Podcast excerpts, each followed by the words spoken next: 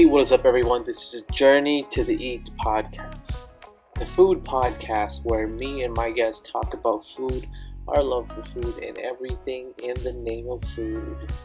This is your host, Sid, and welcome to the show.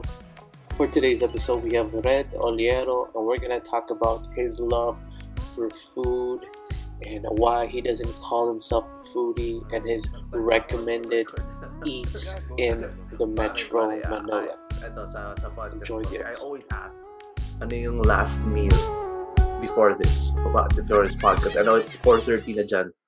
Lunch, maybe? Snack? Uh, no, I haven't had lunch actually. I've uh, a terrible body clock. Uh, I've I've I had breakfast before sleeping.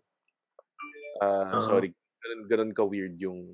Uh, yung before sleeping?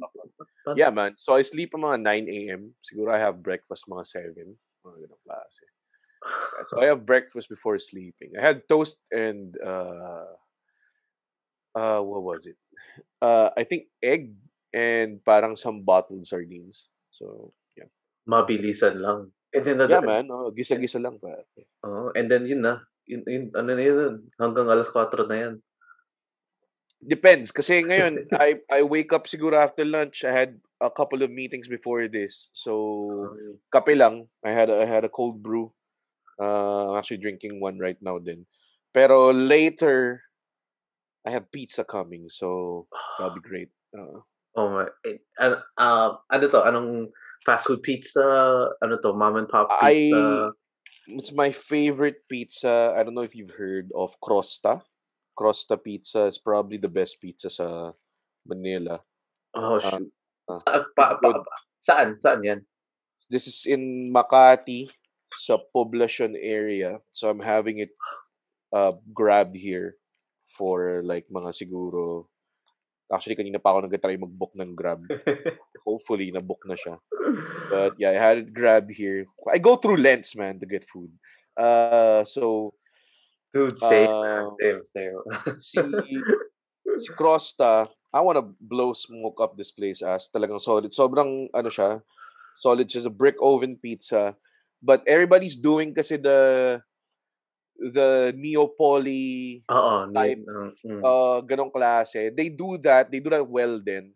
Pero what they what I really like about them is that they uh also do a Detroit style, which Ooh. is which is not, not like familiar a, though. a very thick crust. Uh, tapos around the crust is some burnt cheese. So parang medyo crunchy burnt cheese siya. And then the sauce is on top. So ganun yung Detroit style na pizza. But I'm pretty sure people are gonna listen to this. Ma ma makikinig talaga sila sa mga recommendations mo. yeah, man. Pero yeah, Anyway. Crosta, uh, Crosta uh, is like one of the things I I uh, use my cheat day for. Oh, just Ah, really ah, fucking uh, chow down like uh, one whole pie. Ito ba yung ano, yung parang pizza na you don't really share with other people? parang Uh, para yeah, sa'yo. parang ganyan. Parang, kunwari, kung ano na may kakain, tignan sa aming pizza. Parang ganyan. oh my Joke god. lang. talaga eh. oh, sige. Ah, Yeah, man. That's amazing, man. But again, uh, so toast and ano lang, simple na ano lang, simple breakfast lang, tsaka kape-kape muna before going to the real shit. But that's a red, red for uh, for people who are listening. I'm talking to Red. Um, how do you say your last name? Oliero. Oliero. Oliero. Oliero. There's a Red Oliero. I'm pretty sure for people who might who, who would click on this or check this on Spotify, they may know you as the comedian or the wrestler Mhm. um, but for yeah, for for people na hindi ka alam, maybe you could do a little bit a quick introduction. Yeah, I'm a stand-up comedian. Also does a lot of other shit. Like I also write comedy sketches, um, commercials. Um, I write my own jokes. Mm, been a stand-up comedian since uh 2007. And we started without an industry that and now it's like my full-time job. So pretty good. Life's pretty good. and I I swear, um, you know, I, I I'm definitely gonna talk about all about food and food stories and it ano parang in, being a comedian I believe I, I'm not a comedian but I am a fan of of stand-up comedy um ano talaga it it has to tie on experiences mga kwentong totoo or at least uh, may may sprinkle of truth to it no and ano na it's it's a very difficult job. Yeah. I guess. Oh, yeah. And then, sobrang gusto gusto makita talaga yung scene na stand-up comedy. Nung na-discover ko na yung stand-up comedy sa Pilipinas. Wala na ako sa Pilipinas. Nasa US na. Oh, that sucks. Pero, yeah, we can always come back. Yeah, Tapos, I, I'm, I'm sure. our, our online shows are accessible to everyone now kasi Zoom siya. Oo, oo. Well, ako, back and forth naman ako sa sa Pilipinas. Lagi naman ako umuwi That's great. for a couple of months at a time. Oo. Mm. Pare, but doing a, a lot of things, um, uh, it's just so amazing. Kon- konting kwento lang. The first time, the first thing that I saw you was in Instagram sa search. Um, not on TikTok, but um, yun? Basta, it was about, about woke people. Basta yun ang ko. Oh, ayun, like, people getting offended and shit. Oh, you get offended with like layers and Yeah, layers and with like the, uh, it's it's a it's a it's a thing people do now. Honestly, Ah, yeah, I know. They Mm. really find Oo. the way to get offended. Oh, Sobra. So, uh, yeah, like very, very left or very, ano talaga na, there's always something to say. But we're not gonna talk about that one. We're gonna talk about kwentong pagkain, pare. Yeah. You've been to a lot of stages. You've been to a lot of events. Do you Uh-huh. have any memorable na mga pansit moment? Alam mo, alam mo, pag sinasabi kong pansit moment, yung parang yung pagkain ng backstage. Ah, yeah. Pansit or zesto. Pero Pansit na, naka, na nakahulma doon sa styro, mga ganong klase. I remember in the early days, kasi I, I, I mentioned, di ba, wala, wala namang stand-up comedy Mm. industry nung nagsimula kami. So, we didn't know how to, you know, market ourselves or we, we had no idea kung paano. So, there was a lot of trial and error na simula on how we would get booked and everything. And then naalala ko isang beses, siyempre we're all doing these gigs for exposure, papakainin lang kami. And nakakatawa, early on, may manager na kami. Because this th- this management agency saw a potential dito sa stand-up comedy scene. Tapos parang gusto nilang kinuha nila kami to, to manage and everything. Pero yung mga ginagawa naman nilang gig, wala namang bayad. So, or baka may bayad, di ko lang alam because medyo crummy din yung manager ko dati. Mm. So, may isang time parang I think we did a bar. Uh, we did we did one of those uh, bars na may comedy talaga, which is yung mga drag Mm-mm. drag comedy na mga ng ng okray, mga ganong Mm-mm. klase. Yung kawawa So, I talaga yung audience. Yeah, oh, so I guess that's one of the things na tinry namin pasukin sa simula because we didn't know how to market this at first. Mm-mm. So we would go to those uh, to some of those bars. We did it probably mga five, less than 5 times. Tapos nag nag-stand up kami doon and naalala ko uh, yung tables were just really for watching kasi they're all facing the stage. Tapos one side lang ng tables yung may chairs so that no no no back is turned to stage. So they're all nakata- nakatapat sa, sa stage, 'di ba?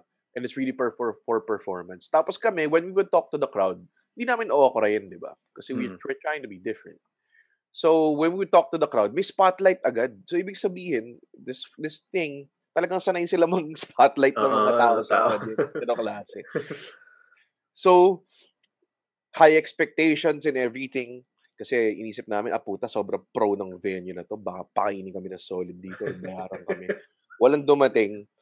Tapos nakakatawa kasi may dumating lang na pansit. Tapos, tapos pansit. Tapos parang, hindi man lang yata, parang nakita namin dumating yung bilao. Pero hindi, hindi pinakita sa amin yung bilao. Parang sinerve pa rin kami single serve. Parang ganun. Parang hindi man lang, hindi man lang siya yung tipong, oh, sige, kuha kayo dito sa bilao as much as you can. It's more of like, ah, okay, I will ration this bilao. Hanggang dito na. Papakain ko dito sa mga ano, unfunny motherfuckers na to na ayaw mag-crowd work. Tapos, naalala ko parang may isang comedian na nag-joke around. And this was probably one of the most parang eye-opening things na sobrang ridiculous na may manager kami ngayon. That, so, yan, ayan, si, ano, si manager, ako sabihin yung pangalan. Ayun si manager, oh, ano, bago yung kumain, yung 30% ni manager lagay niyo sa platito, ah, parang gano'n. So, parang may joke plate kami na nilalagay namin dun yung ano, yung yung yung pansit namin na iaalay dun sa manager, parang gano'n. And may 30% to. Oh, tapos yung manager na yun, dude, we would get fucking like I remember we do open mic sa Chihuahua. I don't know if you know Chihuahua. Chihuahua is like a Tex-Mex place Mm. sa Makati din. We would do open mics there. And then Chihuahua is like, you know, we can't really pay you or anything, but we can pay you with food. Mhm. Tapos that, that manager guy, mag-stand kasi sa, sa kamin, parang may unwritten rule na tipong, okay, uh, wag niyo ubusan yung mga comedian, konti lang food budget natin and everything. Mhm. So if you're gonna order, order for everyone. Parang ganun. Um, tapos minsan, no, habang, habang nag-set kami, and we were all like, parang, okay, sige, madami tayo ngayon, magtigi isang beer lang tayo, tapos mamaya Mhm. mag-nachos tayo para mas masarap yung pulutan natin. Parang ganun yung usapan. Tapos bilang makita mga mag-perform kayo, manager darating, fucking order like steak quesadilla, yung mga mahal na shit. Tapos alis na siya, pare. Pagkatapos, like, mga dalawang set, sabihin niya, ay, sige, kailangan na umalis kasi ganyan, ganyan. So, parang, yo, Hindi you just fucking take our food and leave. So, hindi na 30% yan. So, yung mga things na ganyan, maaalala mo. It, it's, uh, it, it, it was, at that time, parang, yeah, it happened. Hindi siya sobrang malaking outrage for us. Pero, ngayon na iniisip mo na, I would do events, tas, uh, tawag dun, I didn't even have to say, minsan na tipong, ah, dati kasi meron pa kami sabihin pa namin sa venues na, uy, yung papakain mo sa amin dapat off the menu, hindi yung puta pagluluto mo kami ng miswa. Alam mo yun? Kasi nangyayari yan eh. Oo. Nangyayari, I, I don't know kung how, uh, we said about backstage stuff, pero, Mhm. um, tawag doon, I used to do this every Monday gig sa Spicy Fingers sa Greenbelt. I I don't care if they, they have Yeah, bad uh, reviews. They're terrible people. Uh, you do Monday nights there, man. Monday nights. So, isipin mo yung tao na ma-attract mo na Monday nights. Sobrang konti. At a time na on the rise pa lang. Hindi pa nga on the rise. eh. We were probably like four years, three years in. It's like Tapos, 2016. mga Yeah, mga ganun, 2000, 2009, 2010, 2010, mga ganyan. Oh. So, uh, they would, uh, they would have us every Monday. Tapos, ang deal was that we would get, you know, the entrance fee, tapos papakainin nila kami. Dude, pinapakain na sa amin talagang sobrang baboy. As in talagang, uh, sometimes, ulo ng isda, puro ulo lang ng isda, mga ganun. Uh, fish heads, um, Fuck, chicken neck, ganun. So, yung mga rekaso, Mm, yun yung pinapakain sa amin. Yeah. Pero at that time, kami parang, oh, fucking free food, yeah, let's go, ganyan. Tapos yung kinita namin na sometimes mga sweldohan kami like 200 pesos, pang mga McDo na lang namin after, tsaka parking, ganong klase. At that time, we didn't really care because we were doing stand-up comedy at an actual bar. We were just happy to be there. Mhm. Pero now looking back at how much properly we're treated now, pag naisip ko yun, parang, oh my God! Tapos naalala ko, may picture pa kami, masaya kami lahat. May isang bandehadong kanin, tapos may mga ulo ng isda. Ano, may mga ganun, tapos may miswa, pampadami ng na. ulam. Ah, ganun pare. Mm. So, itong itong bar na to, ganyan sila. And they would, uh, tawag doon, uh, like, sound test lang, mahirap nang gawin. Parang, hindi mo magawa yung sound test kasi nabuburot yung sound engineer sa'yo. Parang, ganun. parang, ah, putang, ina, sound test ka pa, magkasalita ka lang naman. Mga ganong klase. Yung- yung Pero, ano, honestly, every every venue that you would do, we would do from from from then on. Uh malalaman mo how what kind of people they are with how how how they treat you with food. Ganun talaga. For sure, man. And then, Yeah. kaya rin Ah. nakwento ko to sa like for people na nag-event. Kasi may, ano yun eh, parang, I think, e- even if you're a singer or, um, Mm. I don't know, dancer, backup dancer ka ba ng ASAP, ganun. Yeah. You know, yung, yung paano magtitreat ng tao. Yung sa pagkain, makikita mo talaga, just the very truth. Like, kung pansit gaming ba, o ano, maintindihan mo kasi baka, uy, hindi ko to kilala, ano, yung pansit, o dalawang beer bayad sa'yo. Wala pa, Oo. wala pang bayad, beer lang talaga yung bayad sa'yo. Yeah. i- iba rin yung iba rin yung sa'yo yung Tsaka iba iba yung ano, ah, like sometimes parang nakaka ano siya, nakaka-degrade siya. Like I would do gigs sometimes and then darating ka dun. And then sometimes minsan paka pakiusap gig pa. Mhm. kunwari baba ng TF. Pero pagdating mo dun, they'll be very appreciative of you like parang, "Oh, pucha, labas mo yung ano, yung bagong lechon. Ay, wag na wag na yung lumang lechon na yan. Ah, pakainin niyo yung mga komedyante." Gano'n talaga. They feed you, they they lalasingin ka nila, gano'n. Parang ano talaga, parang fun talaga. May mga taong gano'n. Mhm. It's not a budget thing, eh. Ay, Kasi may mga tao na- of the place? Like parang Yeah, like Ah. oh, kahit kahit ano lang, kahit kunwari um it it was just like a small company party, nakiusap sila sa TF mo, pero puta bubusugin ka nila ng solid. Sabi, iba lalasingin ka nila, tangina kulang na lang mag-karaoke kayo after, ganong klase. Pero meron mga big time like I would do kunwari Ayala, I would do fucking oh, um, end of the year party ng Ayala oh, pagdating mo. dun. pansit lang. Di lang pare. So pagdating mo doon, 'di ba, may mga may mga steak. Makikita mo, 'di ba, may may may roast beef na malaki or Mhm. prime rib na hinihiwa, may soup, may salad and everything. Tapos syempre dinadala ka ng parang handler mo doon, 'di ba? Parang yung Mhm. yung yung guy nila na naka doon. Ah, dito po tayo sa waiting area niyo. Tapos pagdating mo sa waiting area doon, meron kang two-piece burger steak doon. Parang gano'n. So parang ako parang, My okay, hindi siya God. pansit. Pero ang layo na kinakain ko sa kinakain ng audience. Alam mo yun? May ganun Ah. eh. May ganung tao na tipong, ah, hindi yan para sa'yo, entertainer. Parang ganun. oh my, that's that's horrible, pare. it's, it's horrible. It's practical to to some people. Pero as a Filipino, na mahilig, it, it's in our nature to be hospitable Mm-mm. and and to to feed people. Mm-mm.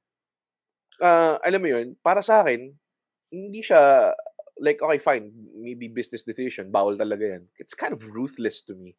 na a big company would not let me eat uh, at uh, with them whereas compared to ano pero syempre after the performance people were all like yun din yun eh parang Mm. may may may ano ka pa parang to be treated as the same uh ano mo yun? As the same rank as them. Parang you have to impress them. So parang medyo hassle din na ganun. Whereas Mm. kami dude kung kung kung may mga events kami and we could afford like kasi we self-produce our uh, our events now and we Mm. could afford food and we could afford uh tawag doon like we would get food sponsor. Dude everyone pare-pares kaming kinakain from the door the people manning the door the ushers down to the headliner the comedians we all eat the same thing And that, that's beautiful. yeah man kasi we've been on the other end na puta Oo. papakainin ka ng ulo ng isda eh. alam mo oh, at least na makita mo na you don't want to be treat, uh, treated that way. Mhm. And especially, ikaw kayo yung guest eh. At least kayo yung galing sa labas. Ako, Yeah. I would understand na if ako nag-organizer tapos wala kaming budget, ako na lang yung magsushomay, sila na lang yung maglelechon. Kasi Mismo, ako naman di yung ba? ano eh. Ako naman Mm. yung nag, nagtatrabaho dito. Sila yung ano, yung outsider. Man, Yeah. But that's crazy, man. But I wanna, I wanna uh, take a step back, pare. And uh, I know you talk. There's a lot of food out there and a lot of food stories out there. But ano yung relationship mo with food? Like in the very beginning, like with your family or when you were a kid, was it something Um, na ano na parang something that you love and then you hated? Something na no, wala I never hated food talaga. There was there was um ako talaga ipaglalaban ko like if I wouldn't die from eating, I would probably eat more pa. Like siguro I would waste three genie wishes. Kung sinabi ko sinabi ko na rin, nakapulot ako ng lamp. Tapos sabi ng sabi ng genie, oh, yun, may three wishes ka. And I said, ah, pwede ba ako kumain ng hindi ako, wala siyang negative effect sa katawan ko. But sasabihin ng genie, yo, that's like too much of a thing. It might take up three wishes. And I'm like, yeah, fucking go do it. Oh, man. Para you can consume everything, man. Yeah, man. Everything, everything talaga. It, it, it it's, uh, tawag dun, a lot of it is always grounded on eating stuff. Pa- paano yun? Paano yun, pare? Because, ano yun, big foodie family kayo? O ano lang, ano lang talaga I, I don't wanna, I wanna? I, I don't like the term foodie kasi parang, it's such a parang, ah, marami silang alam sa pagkain and everything or meron kang certain taste of of something. Mm. Dude, I eat everything. Like, yung nanay ko, parating yung sinasabi, alam parang hindi na ako natutuwa pag nasarapan ka sa pagkain kasi lahat na lahat ng pagkain nasarapan ka eh. Alam mo yun? Like, I would, ah, meron ako food preference. Like, there, Mhm. there's some peculiar things I don't like. Pero, like, kunwari, I would enjoy a pe- uh, like hotdog na pula, like tender juicy. Mhm. I would enjoy it as much as eating a steak. Ganong klase. So, uh, I guess hindi, I guess wala akong complicated palate. I'm a, uh, very accepting or parang open na palate. As in talaga lahat kinakain ko. Uh, I think or lahat, naman dapat halos lahat talaga. ng sarapan ako. I Sorry, think sorry? I think ganun naman talaga. I like I I I understand like where you're coming from. You know, like how Yeah. when we say foodie, there's some sort of Oo like, eh. umph to it. May may ano eh, may, may something eh. But I believe like a true foodie, you know, should appreciate the shomai and should appreciate the prime man, rib at the very in in the Exactly. same spectrum, diba? And you should Totoo. try at least. Ako, ako I believe na try everything at least once. At least you you need to know what you don't like and what you Yeah, like. You know, exactly. you can never know if you don't try it.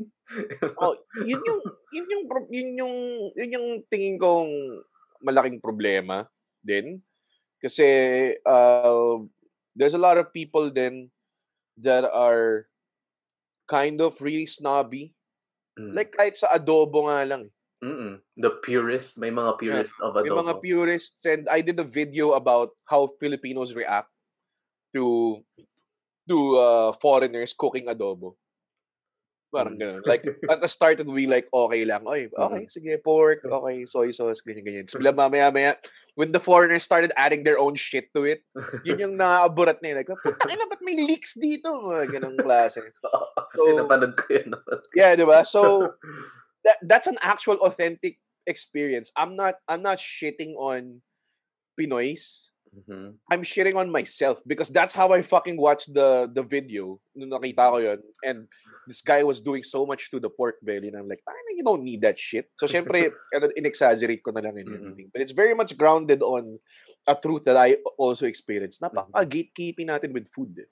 Mm. Um, especially with adobo, sisig. Sisig. Oh my God. The uh, sisig. Diba? Oh. Grabe. Yung mga ganyan, Mm-mm. sobrang sobrang intense yung ano Intense. natin, Sobra. natin because Oo. it's not just about just being Filipino, being regionalistic in itself. May may Yeah. battle rin 'yan. yes. You know, yun yun pa lang rin eh. And then and then wala naman rin I think there's a problem or I think it's not a problem. May this this dilemma of standardization of Filipino food because when we standardize food kasi at least may basehan tayo. You know, it's easy na Oo. like let's say sushi is is mm, may ano like yung parang may ano talaga element and then you may extension of that extension of sushi like I don't know like sushi bake or California Yeah, yeah, maki gets- eh, gets. i- ma- Oo. maano mo rin di ba pero sa Pilipinas wala wala kasi may laban pa nga lang sa taga Bicol tsaka taga taga let's say Bulacan paano pa lang paano pa kayo buong Pilipinas Yeah. Mismo. Sobrang wala yan. Imposible na siya mangyari. Sobra. And then, again, it's just, that's only one aspect of food pa. Wala pang food na the very, very rich cuisine sa Mindanao na I- like I'm Yeah. pretty sure like none you would you would never know na Filipino food pala to. and I, I'm speaking from my experience for me ah, because I've only tried very very few um dishes from Mindanao and then fuck this is this is so different. This is so grabe. Like, Iba eh, no? Like, I, I, I, I've tried um, uh, Davao and Gensan stuff. That's it. And it blew my mind on how, tip of the iceberg pa yan. Hindi pa yan, Oo. ano, yung Oh, more diba? cuisine talaga. oh, hindi talaga siya, alam mo, and, uh, well, one is that cuisine is really, I think, super developed here sa Philippines in all the ano and si Rai when I guested him before he said na feeling ko kaya daw mag-gatekeep yung Pinoy sa food is because we have very few things to be proud of and so we're really you know centric on or on that on our food na alam nating world class, 'di ba? Parang ganong Mm. klase. So we really take pride in that shit. I when I'm traveling, uh, ang primary reason ko to travel is really food. it's like brother, same. At, uh, uh, sin one, ako, ako, ako, quick lang, sorry to cut you off. Basta, yun, no, pag sinasabi ko sa asawa ko, like, oh, let's go to Taiwan. Ano sabi, sabi niya, let's go to Taiwan. So search ko una talaga ano yung mga pagkain. Uh, like, punta ako sa YouTube, you know, things to eat in Taiwan. Like, ganun talaga. Ganun. And hindi yung ano, like the, ano, like, just, kung nagsa-search ako, yung mga titles is Chinese na. hindi na siya. Oh, g- ganun na ka ano. And, and ako, ako naman, Kina-copy-paste ko technical- lang. technically most of my travel is because ah okay um uh yo gusto mo pumunta dito and do some comedy and stuff like that and so minsan nakakachamba ako that they would fly me in sometimes and sometimes kung hindi naman um I would fly myself in and then they would give me uh, money or food or accommodation ganong klase so very blessed na may ganon and it would be like Malaysia Singapore and I would eat with comedians. And syempre, dahil comedians, we really like to eat. Uh, syempre, happiness is a big Mm. part of our industry. So usually, when people are uh, when people are here, nilalabas namin sila, make them eat at like all the places na local talaga yung uh, they would get like a feel of the actual local cuisine. Hindi yung tipong dadali mo sa uh, Barrio Fiesta, mga ganong klase. Though we always do a Jollibee run because, you know, they they request Mhm. for that. Pero, um, like minsan RNJ Bulalo, ganong klase lang. So Mm. it's like hole in the wall type of shit. Tapos, ganun din sila. Pagdating namin doon, we would eat where the locals eat. So sobrang sarap kasi you get this experience na hindi mo nakikita sa mga Lonely Planet guidebook, mga ganong klase. Makikita mo yun sa travel. Oo, it's just yung Oo, mga tipong, okay, masarap dito kasi malapit siya sa stand-up, kung saan tayo nag-stand-up, and hindi masarap yung food ng bar ng stand-up comedy, so we would go out and we would waste our money on this fucking stall, and then kakain lang kami ng something, uh, ganong klase. So, I would enjoy that every time I travel with comedians. So, Malaysia, uh, both Kuala Lumpur at si Kota Kinabalu. Singapore, I think, is also one of the best. Singapore is just really clean, cleaner Malaysia. That's how I would call it. ano, at, at, ang yung, ano, may kausap kasi ako taga Malaysia and then they always say, and I've never been to Malaysia and may Oo. weird relationship ako sa Malaysia. It's, it's, it's a country I fallen in love with, but I've never been there. Ah, why? ganun yung ano, because of the food. Because of the food. I've seen it. Oo. And then yung sinasabi nila na ano, yung Singapore is just like Malaysia but lesser flavor. Sabi yeah, yeah. Uh, so, uh, Singapore is like parang mas bland. Kasi Oo. sobrang mas health conscious daw. Yeah, mas health conscious, mas malinis type of shit. Malaysia's really fucking gritty and raw and masarap. Flavor kung Ah, fat kung fat. They're, they're both great ah. Para sa akin. But I would take my mom to places I would go to Singapore kasi malinis doon. Mm-mm. Pero sa Malaysia, baka yung ibang places hindi ko siya madala. May mga ganun. So, um, yun din is malupit. It's very cheap because it's basically street food what you're eating. Tapos, naalala ko yung friend ko na comedian din, si Victor Anastasio. And Ilocano yun si Vic. He has a reputation of being cheap. And from the start, since 2007, nung nag- nag-start kami, we would go nga to these spicy fingers gigs, get paid 150 pesos, 200 pesos, basura yung pagkain. Si Vic, meron siyang mga style sa McDo na, okay, makakain tayo ng chicken, ng fries, ng ng ng burger, ng ng Sunday, tas 120 lang yung gagastusin natin. So, meron siyang mga parang weird hacks na combo, parang ganun. Tapos, nung pumunta kaming. Malaysia, nung, nung we, we got booked for Kuala Lumpur International Comedy Festival. And so, all of the comedians sa Southeast Asia nandun. And uh, so, we were with like a group of mga friends namin na Malaysian comedians and Hong Kong comedians. And we would just eat Tapos si Victor, sobrang naman mind blown siya kung gaano kamura yung mga bagay. Parang may isang roti na kinakain yung isang comedian. And tinanong niya, hey, what's that? Oh, it's just really just roti with parang condensed milk and sugar. Eh, sweet tooth yun. Yo, can I taste? Sabi no, no, I'll buy you. Parang ganyan, ganyan. No, no, no, di ganyan, ganyan. Bilang nung nakita nila yung presyo, sa utak niya, nakita ko yung mukha niya, nag-calculate kagad sa utak niya kung magkano. At ang lumalabas at 11 pesos lang yung kinakain niya puta, bumili siya ng mga, ano, like, nine of those things, man. Kumain siya ng mga siyam na roti, tapos parang yung ibang mali siya kabisyo, yo, is Victor really that like a sweet tooth? Because he ate just fucking nine roti bombs. Parang gano'n sa parang, yeah man, parang solid.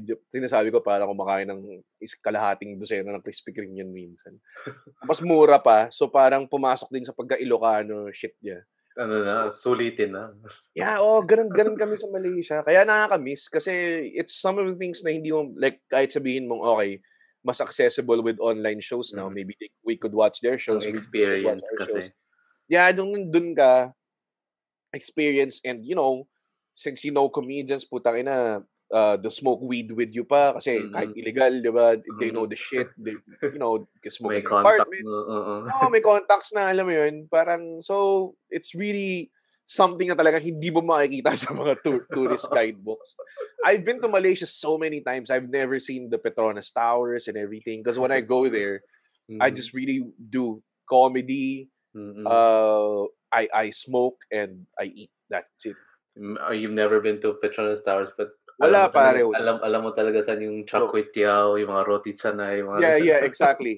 Exactly. Ganun lang. Ganun lang yung ginagawa ko. I just, uh, sometimes when, when they, when the scene hears na I'm, I'm gonna be in town, for sure may mag-message ka sa akin ng mga tao na comedians din. And they would be like, yo, I'm gonna pick you up from the airport, then we're gonna eat right here, ganyan, ganyan, kalase. Tapos, sundin ka sa, susundin ka sa, si airport, puta, habang nag-drive siya, nag-roll siya ng joint. Puta, ganun, ganun, ganun kasaya, pare. Oh my God. Yung nakakamiss sa travel. Oo, oh, and ako, same rin pare. Like, pumunta ako ng Taiwan na nakita namin parang yung palace, Imperial, Imperial Palace. And then yung isang, isang, isang breakfast spot na na we just stumbled upon, di namin alam kung ano yeah. meron. Solid, di ba? Mas nagustuhan ko pa yung breakfast spot kaysa dun sa... Kesa rin sa Imperial Palace, di ba? Oo, oh, ako din eh. Ako din eh. Like, nalala ko parang hmm pag nag-travel ako with family, they would always do, oh, tara kain tayo sa hotel. Trip-trip na gawin. Tapos kain ako sa hotel, parang solid. Best lang, the next day, kami ng utol ko or, or airpods ko or mom ko. Kain lang kami kung saan saan. Tapos mas masarapan pa kami dun sa whatever you, whatever you stumble on eh. Oh, I remember. Ganun talaga. Sa Singapore, I was supposed to go there just just to watch Foo Fighters. Tapos nag-cancel sila. So we were like, oh, punta na tayo Singapore. Let's go to, you know, places, I guess. Tapos, uh, kuma- kumakain kami sa isang sa I think sa malapit lang sa hostel and we were like ah sobrang supot na tong food na to so naglakad lang kami and then we found this parang roti place tas natawa kami kasi yung gumagawa ng food naka Slipknot t-shirt So parang, oy, tangin na, tara, kain tayo kay Slipknot. So parang novelty shit lang siya. And hanggang ngayon, pare, hindi ko makakalimutan, we ate roti with sardines. na parang, oh my God, it's one of the best things I've ever had in my life. Sobrang sarap. Oo, oh, pare, oo. Oh. Ano talaga? Yung sardinas na, tsaka ano lang? Oh, shoot. Paano magkaling ganun? Mura lang yun. Mura lang. Sobrang mura lang yun. It's fucking Probably wala pang 100 pesos. Shout out to uh, Slip. Shout out to Slipknot guy. you look so happy doing it. Alam mo yun, kasi sobrang novel idea sa akin yung nagluluto sa sa karinderya, tapos masaya sila. parang hindi nangyari sa Pilipinas yun. Ano, so, siya parang ang saya-saya niya. Meron, oh, kasi meron talagang karinderya na, alam mo yung karinderya na pang pang tawid lang talaga. Like, there's, yeah, like, there's yeah. no other choice. And then, I, I, I guess, like, no, I don't know if people actually chose to live the Carinderia life, you know. the, nobody, nobody, ano, choose to live the Carinderia life. Yeah, the Carinderia, Carinderia life, life chooses, yeah, chooses.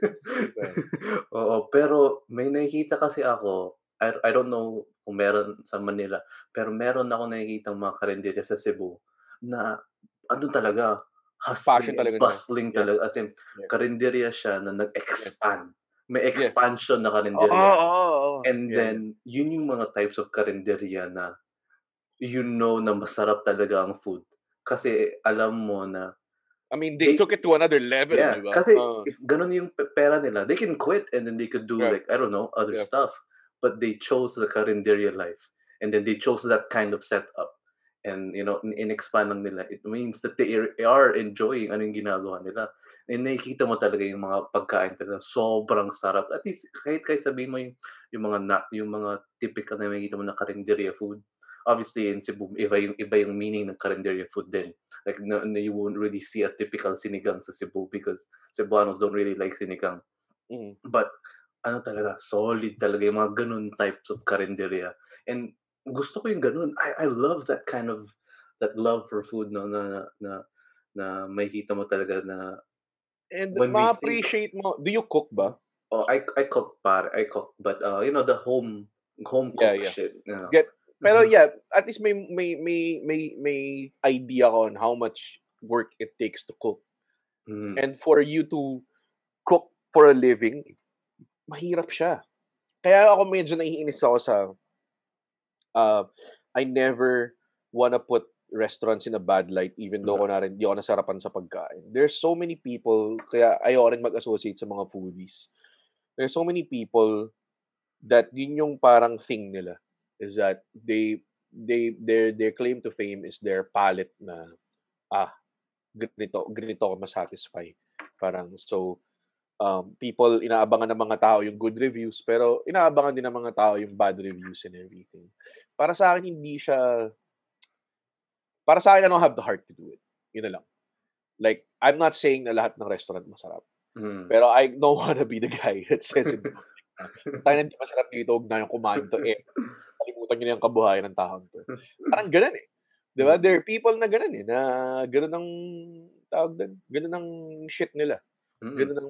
And- uh, And they get paid MO to do nila. that, pare. yeah, they get paid to do that because, you know, kung if you get approval, di ba, uh, you get ano. I mean, I'm not knocking on them. That's their hustle. Sige, fine. Um, no problem. Pero, para sa akin lang, um, hindi ko masyadong gusto yung uh, tinitira yung uh, hard work na isang tao Mhm. when you just sampled like an hour of it. You know what I mean? And maybe, na ano, na ano ka lang ng bad day, you know? Pwede, pwede. And that could be as easy as that. Mhm. 'di ba? So uh, may mga may mga tao na na ganyan and di na nila recognize how fucking hard it is to to run a restaurant or just service food. Mhm. Sobrang hirap kasi sipin mo yung costing mo, sourcing ng ingredients. Those are like the basic things you think of. Mhm. Pero when you're actually running a food business, you're not thinking about um, freezer capacity, freezer space. Like, ano yung balance ng ingredients na nakalagay sa pantry natin? Like, mas marami bang manok kasi mabenta yung manok? Mas marami bang pork kasi mabenta yung pork? Anong klaseng cut ng pork? Sourcing all of that, preparing all the ingredients, making sure when you serve the food, sabay-sabay sila and shit like that. So, sobrang hirap niya to do. And for one person to just just, write a fucking post na dito masarap, putangin na nilang lahat. Tapos bilang mga tao, ah, puta, di pala masarap dito, hindi tayo kumain. Alam mo yun, parang sobrang lit ng effort to destroy it. Mm. And so, sobrang laki ng effort to to build it. Yun yung, yun yung masaklap. Oo. That's why I don't like to associate with, are you foodie, pare? Yeah, I like food. But I've never, like, I've liked food before the foodie term existed. Mhm. Alam mo yun? Like, kailan lang ba ito nag-exist? Bata pa lang, mahilig na ako sa pagkain. eh. same man, same. Uh, I, I, I, I, I definitely get where you're coming from. Kasi, Yeah. ano talaga, uh, ako, when I think of my take on food, it's always the appreciation and always the, the, the Yeah. story into it. But it's also about maybe for them, and I know for them, it's the, I don't know, because it's their job. Like they have to be, there has to be. And- oh, and wala, ganun lang, really, oo. I don't know, yung. Kanya-kanyang hustle lang. and then you know mm. you could always just say you do, it's not for you you know ganun lang sa akin like eh, it's mm. not for me You know, people might like it, people might not like it. Yeah, exactly. Maybe Oo. it's too salty for me, or maybe it's too spicy for my palate. That's Oo. totally fine. Hindi naman yan ano. Then, but people also obvi- obviously, you know, take it too far and Yeah. and Yung iba nag-grandstand eh, di ba? Parang Oo. feel Ano- na feel nila na look at how my my taste By- is not satisfied by this restaurant. Oo, Yeah. it, parang hindi naman much more on the restaurant but more on flexing yung ano nila, yung Totoo eh. yung food, Yeah. yung tongue nila, yung tongue, Yeah. yung how ano nila, how Oo. critics Oo, talaga pa. oo. Eh. and and oh, ganun, ganun, ganun. And obviously, high society has a value for food critics. In I I don't like that at all. but you know, it gets them on the, the highest of tables. They get it.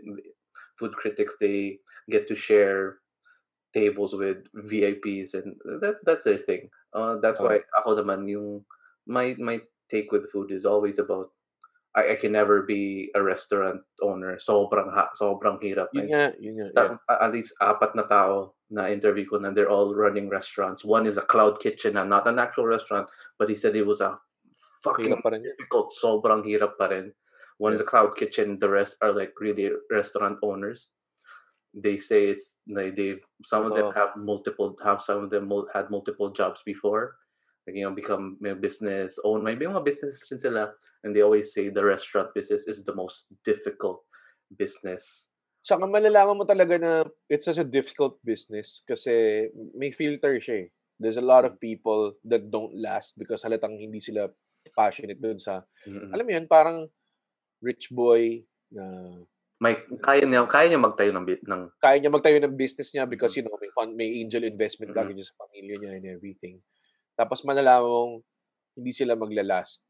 Kasi makikita mo na parang ah, you know, they're not passionate about it. And it's it's such a hard thing that that, that the weak get filtered out. Kagad. Kaya ako parang I always appreciate people that last. And ang saklap uh, I don't know why we're talking about these sad things, pero has to be said Mhm. you support your restaurants, guys, because uh, pand- pandemic has been really hard on the food industry. Sobra. Kasi talagang Mm. sobrang intense. So, as much uh, content I want to do about poli- politics, dahil, dahil that's what I'm currently angry about now, Mhm. government. So, I really want to make a conscious effort in promoting food.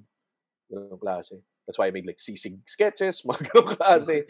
ano mo yun? Um, I I feel like uh, they need a lot of help. Oh, and and ano lang contri- contribution na natin yun. I mean, there's already a lot of Homage na lang. sobrang sobrang dami ng tao who can put up I mean, not a lot, but there's people who could put up businesses. Na, sa sila na yan. There's a lot of food critics, obviously. Sa kanila na yan. At least, ako, ako like for me, you know, that's why I, I can't be a chef or I, I, I, I can't be a critic because I just love food so much. But I, my, my contribution to food is telling stories about it, you know, knowing about the history, knowing about Hell yeah. uh, knowing about what what it's like to have this you know some and then ano sobrang amazing pare because I've, I've discovered food na sobrang you think it was so it's bougie now but it has very yung beginnings niya so ano lang peasant peasant food talaga siya Yeah, yeah, yeah. uh, for necessity you know um, I always go back to budijige and sabi sabi ng mga tao sobrang sarap talaga ng budijige at sobrang ano. Pero it's actually because of World War II Mm, wala si- wala silang makita ano wala silang makain. Nilalagyan nila ng spam nilalagyan ng kimchi nilalagyan ng tofu. Yun na. So yun, yun oo. na nakikita nila. Yun, kailangan nila mag-survive. And it's, it's these stories are very very amazing you know? And and you know kay si Slipknot guy yung, mga- yung mga ganun mga kwento. So parang I believe no may may importansya siya no and uh, and I mean That's be great, man. That that Uh-uh. that's a, that's a great that's a great concept. yeah and and, and Uh, maybe not not be to be like very purist about them so i don't i don't i i know i'm studying to become a food anthropologist not a food historian because i also have uh maybe have other things when it comes to food history sobrang ano debatable niya but being an I'm studying right now as an- as an anthropology student sobrang dami pang walang nangyayari sa pagkain sa Pilipinas sobra pa I mean, we have five-star restaurants for sure, but we wala pa talagang yung understanding talaga of food security or appreciation of food culture. Oo. Meron meron talagang mga mga Gets, gets. pillars, may mga pillars talaga, may yung nag-advocate talaga sa pagkaing Pilipino. But, you know, it's they could only do so much. they can only do so much and then Oh, and, and and ano lang talaga contributions start with one person. Oh, oh, and then it's either chef, restaurant, or academic. Parang ac- uh, talking about food in a, in in an academic setting. Parang Yeah. wala siyang in between. So I'm kind of like dun ako sa like in Yeah. between. Me- medyo swerte din tayo na I guess there's a lot of there's a lot of people that consume food content now. Like it, it's been highly popularized then of like there's so much angles on Mm, uh oh, dati dati ang ang food content is just a cooking show eh. Or Mhm. how it's made. Ganun lang eh. It's usually just but wala yung culture, wala yung the stories around it, you know, stuff like that. Now now it's being like we would we have we have content like fuck that's delicious. Mga ganong klase na they would just like fucking go out, get high and drunk. And wala sang importansya. They they they like everything they eat. Alam mo yun? Para, oh, oh, yung like, ugly Diba? delicious ni ano David Chang or like yung mga ganun. yeah, yeah, yeah, yeah. Ugly Delicious. Yung, Yung- spin-off show niya where he's just eating with like uh, some some people. The Chef Show, I really enjoyed the Chef Show Oh, with chef show. Oo. si, ano, si Roy Choi tsaka si John Favreau. Mm. Uh, para sa akin yun yung pinaka-favorite ko na food content ngayon. They're just cooking and eating and talking. That- that's that's Oh. great. Like, I want to do that someday. So, Oh, hopefully man. after the pandemic, I would do something like that. Yeah, man. Like, ano, um, we have uh, a time, so dami na talaga na, like, mga food shows to show you how to cook it and, and, Yeah. and then, you know, showing the high life of restaurants, mga ganun. Pero, man, this is the appreciation of street food and, and not in a, meron kasing, meron kasing street food videos na Meron. putting it in a, how do you say it? Yung parang Mga pampatakam lang. poverty poor, you know? Oo, medyo ganun eh. May, may medyo ganun na ganun. eh. angle. But Oo. in, in, ina-appreciate nila, but yung, iba yung ano, iba yung sense na ano talaga, yung parang nag-ano talaga, yung you really are for street food, you know, you're Yeah. not there Yeah. for, ay, kumakain ako ng ano, kumakain ako ng kwek-kwek, but you know, sa, kailangan may camera. you know? Mga tao. But yeah, it's it's important to talk to talk about these things kasi yung power rin kasi the power that we have at least the power that you have obviously um, in comedy or influence in itself sobrang laki sobrang laki and it could help and it could also destroy uh, meron uh, maybe uh, just this last segment of my discussion I don't know if nakita mo ano may YouTuber ah, hindi siya food critic or anything ah. uh, uh, ano siya uh, ano yun? Uh, nag review siya ng ng ng restaurant. Sabi niya pangit. After a few months ano na close na because of that YouTube video. Ah. ganun lang. Just one That- that- video Yeah, yun yung, tingnan mo, like it, it, it took like a, took years and a mountain of effort. Tapos, mag-close down lang because, you know, some guys said na hindi siya masarap and everything. Mhm. So, the parang, ano parang nobody deserves that kind of, uh, alam mo yun, uh, parang sobrang liit na window of error. Alam mo Mhm. yun? Parang kahit sino, like parang who who gets fired after making one mistake in in their jobs, 'di ba? And hindi lang fired, like parang get their uh, you know, their whole investment taken away from them. Alam mo yun? Mm.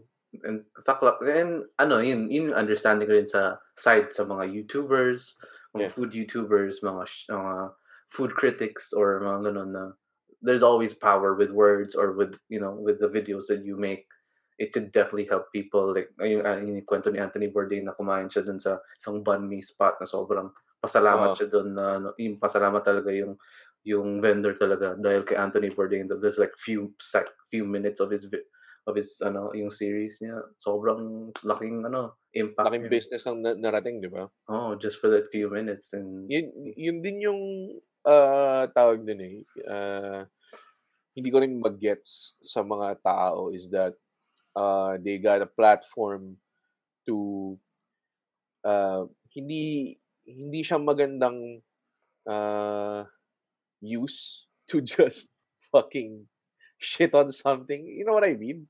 Para uh, masyado siyang like if I joke about the government, the government won't be taken down. You know what I mean? Mhm. Pero sila, they have actual power to just fucking make or break something. Mm. and affect actual people with Yeah. lives and families. Exactly. Oh, you have to put it into context. Eh. Di ba? So, medyo hassle lang na ganyan yung mga tao. Pero wala eh. Sila rin. Ganyan din yung way of living nila eh. Kung lahat good review sila, I guess they don't get viewers. I don't know. yeah, and ano lang, but there has to be some sort of different naman na, ano content or different YouTuber or influencer or type of food lover na who shows it in a in a in a, in a different light. That hindi na yung mga ganun. But oh man, um, it's it's been great talking to you, pare. when we No talk problem. Eh. when we talk about food, Ah. sobrang dami talagang na ano. But a quick quick shotgun pare, quick shotgun of recommendations. Go, Give me go. a, from breakfast. I thought I, I I had this with other people. If Yeah. you could recommend a breakfast spot, uh, snacks for morning. Like imagine foreigner ako pupunta ako Pilipinas. Gusto Yeah, breakfast, snack, lunch, afternoon snack, dinner, tsaka pang ano, yung pang 3 a.m. wasak, you know, sa ano ka. G. Uh, sige, go. Breakfast, saan Uh, breakfast. My God. Teka lang. Teka lang. Give me, give me time to. This is, no problem. it feels like there's a lot of judgment. Uh, huh. Breakfast, breakfast. That's a good breakfast place. Uh, good breakfast place that I would take someone. Uh, dati I would easily, like 10 years ago, I would easily say Gouda. Pero Gouda has not been kind to the friends recently. Uh, I would go shit, kahit anong para lang malinis baka siguro ano uh, top of your head, man. pares uh what is it called forgot this uh goto tendon pare goto tendon sizzling beef pares that would be pretty good San yan? San yan? goto Ah. tendon is a, a lot of places marami Ah, siyang okay. So it basically ang concept ng Goro Tendon is that, oy, mahilig kayo sa Paris, 'di ba? Na mura. Here, pay 170 for it. Because may aircon yung lugar namin. Para ganun. At least dito, pwede kang kumain ng Paris nang hindi mo nakita yung paa ng driver sa tapat mo. So, Ganun siyang klase. So para siyang parisan with with Mm. with the better ambience. Mm, Okay, that's- pares, that's-. Breakfast. Yeah, Okay. Yeah. Snacks. um, yung medyo okay ka na, pero uh, alas 10 medyo alanganin. Ayaw mo naman ng Alas, heavy. uh, ayaw, ayaw, ayaw mong ma- magutom, no? I would go fucking uh, siomay. Sure. Henlin siomay. Yung straight up, uh, tawag doon, uh, straight up Henlin siomay na medyo matamis-tamis. Ewan ko, for some reason, medyo matamis siya eh. Pero panalin yung pork shrimp siomay nila. Ah, shit. Okay. And Okay then, yun, di ba? Pantawid continue- gutom, pero masarap. continue all the way Chinese style. Toho Restaurant Antigua. Uh, they have it in Binondo. They also have it in the south. But they're pretty good. They have pretty good spicy squid. Really cheap Shit. Chinese food na masarap. Chicken feet, may ano, masarap. Yeah, man. Mga Oh, ganun. sh- I love Uh, that. so, Sarap. stuff like that. Uh, then, do we have to do merienda rin? Tama ba? Mm. Oh, afternoon, medyo ano, ma- panghimagas naman. Mga, Ah. Tayo na. Oo, masarap na panghimagas.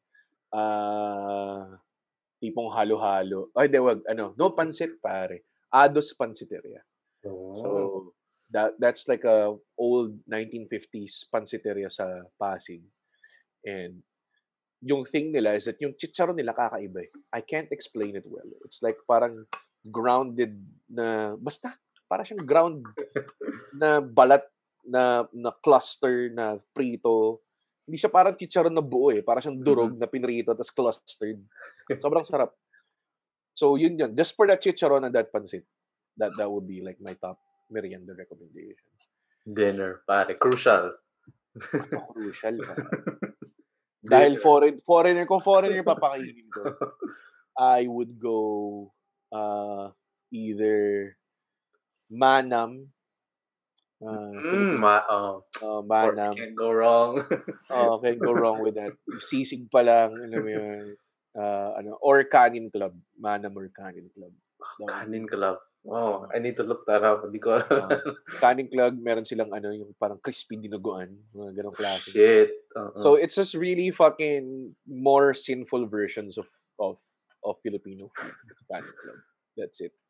Uh, Sige, ano na, tapos ka na, mag ano, umi- Ah, na night. kayo, nag-inom na kayo, ano, lasing na, bago matulog, yun, alas tres, kutom ka, pang ano lang. di- dito ako mag-flourish. Kasi daming I would I would recommend easily three off the bat. One is ah, kasi syempre post gig. Parati kami Mm. kumakain sa ganito eh. 'Di ba? One, number one, and this is not any bias because I perform at the basement of a Kowloon house every Tuesday before. Pero Kowloon house. Kowloon Oh, Kowloon Oh house. my. God. Kowloon house, 60 pesos na siopaw na malaki. Tapos masarap. With the Chinese chorizo and the, the salted egg. So, sarap na bola-bola. Siomay, or yung siomay nila, or yung fried siomay. Uh, and then, wash it down with yung gulaman nila na bottled. Putang ina. Fucking Kowloon House. I miss that place so much, man. As in, kasi yung, yung owner ng Kowloon House has a bar. And they would have us do comedy night every Tuesday to, to open mic siya for anyone who wants to try out comedy everyone who wants to experiment their jokes. Alam mo yun? So that's where I would experiment my jokes. And sobrang wala lang. It's a weekly thing na hindi ako nagsawa. Like after after ng gig, we would drink beer and eat, eat siopaw or siomay or kung ano matripan naming pagkain sa Kowloon. Pero yeah, Kowloon House Jumbo Pao. Sorry, I elaborated on it too much. Pero Kowloon House Jumbo Pao. It's one of the Wow. things, the best things uh, uh, after a gig. Another God. one, Uncle Mo's. pare. You, you tried Uncle Uncle Mo shawarma? Uh, Uncle Mo's shawarma. Oh, shit. I miss Uncle Mo. Uh, chicken kebab and and kofta balls, which are just really Persian meatballs na may cheese sa loob, like unheard of. Tapos, with that fucking potent, parang weird tomato sauce na kasama dun sa kofta balls. Tapos rice with just straight up butter in it. Sobrang solid nun, pare. Oh that's- God. Some straight up, straight up post-gig food, pare. Tulog Ah, ka na. Oh, man, pagkatapos nun, yun yung nakakatawa kapag pag nandun ka sa most after a gig or kung saan man, Kowloon House, you would just see people who, are, who either have late shifts or lasing sila and they want to eat before they go home. Those are pretty much the people I always eat with. Ganong klase. Kasi post-gig eh. Mhm. So, that. And then third one, Sinangag Express pa. Can't go wrong. Sinangag sex pa. uh, sex. can't go wrong with a with a with a south uh, ori- uh Mm. south originated oh, yeah. na Gotta represent, pare. From Las. Piñas. Sadly um, ako I'm from Muntinlupa close to Oh, Parañaque where dude, they started Parehas so. Lapit lang Diba? pala natin. southeast man Oo. so Sinangag Express putang ina nagsimula sila as like a lugawan Oh, and Hindi ko alam yung pare. Ano, ano yeah, sex tapos na. sobrang bumenta yung tokot baboy nila. They started selling tokot baboy with with fucking sinangag. And that's what they started with. So when they made Sinangag Express, they ditched the lugaw, retained the tokot baboy, and found other shit to have sinangag with. Sarap ng tapos tapsilog yun- nila. Sarap. Oh, yung tapsilog nila na, na, na Iba. shredded. Iba. Mm-mm. Dude, para, para sa akin, and I just say, that shredded tapsilog ng, ng Sinag Express, probably, yun yung cronut natin eh. Alam mo? It started something. It, it got wildly successful in a short amount of time nung sumikat niya yung Sinag Express na yun. Because of that fucking shredded tapa. Iba. So, yun ang mahal na nila eh. No? Weird eh. It's like, you're paying 99 for Sinag Express. Eh dati, it yung thing nila is like, oh, it's 39 pesos. Mm. I can have two. Naalala ko lang yun kasi nung perps pa, perps ako nag-aral. It was like 2009. Like, sobrang sarap. Yung The yellow rice. Like, Yeah, man. fuck this rice, man. It's so good. Yeah. What is that? What Wow. is in that rice? Is it just butter? Hindi ko alam. Hindi ko, oh my God. Why is this yellow? But it's still sinangag. Mm. Oh, diba? And they would have it in a in, a wok Mm-mm. na parang sobrang laki. Makikita mo from from looking in na parang, oh my God, it's a lot of rice. They sell a lot of rice. awesome, man. Man solid recommendations. I'm gonna put this uh, the links for this for people who might wanna Kung hindi Follow kayo nasarapan sa recommendations ko, comment. kill yourself, pare. Fucking kill yourself.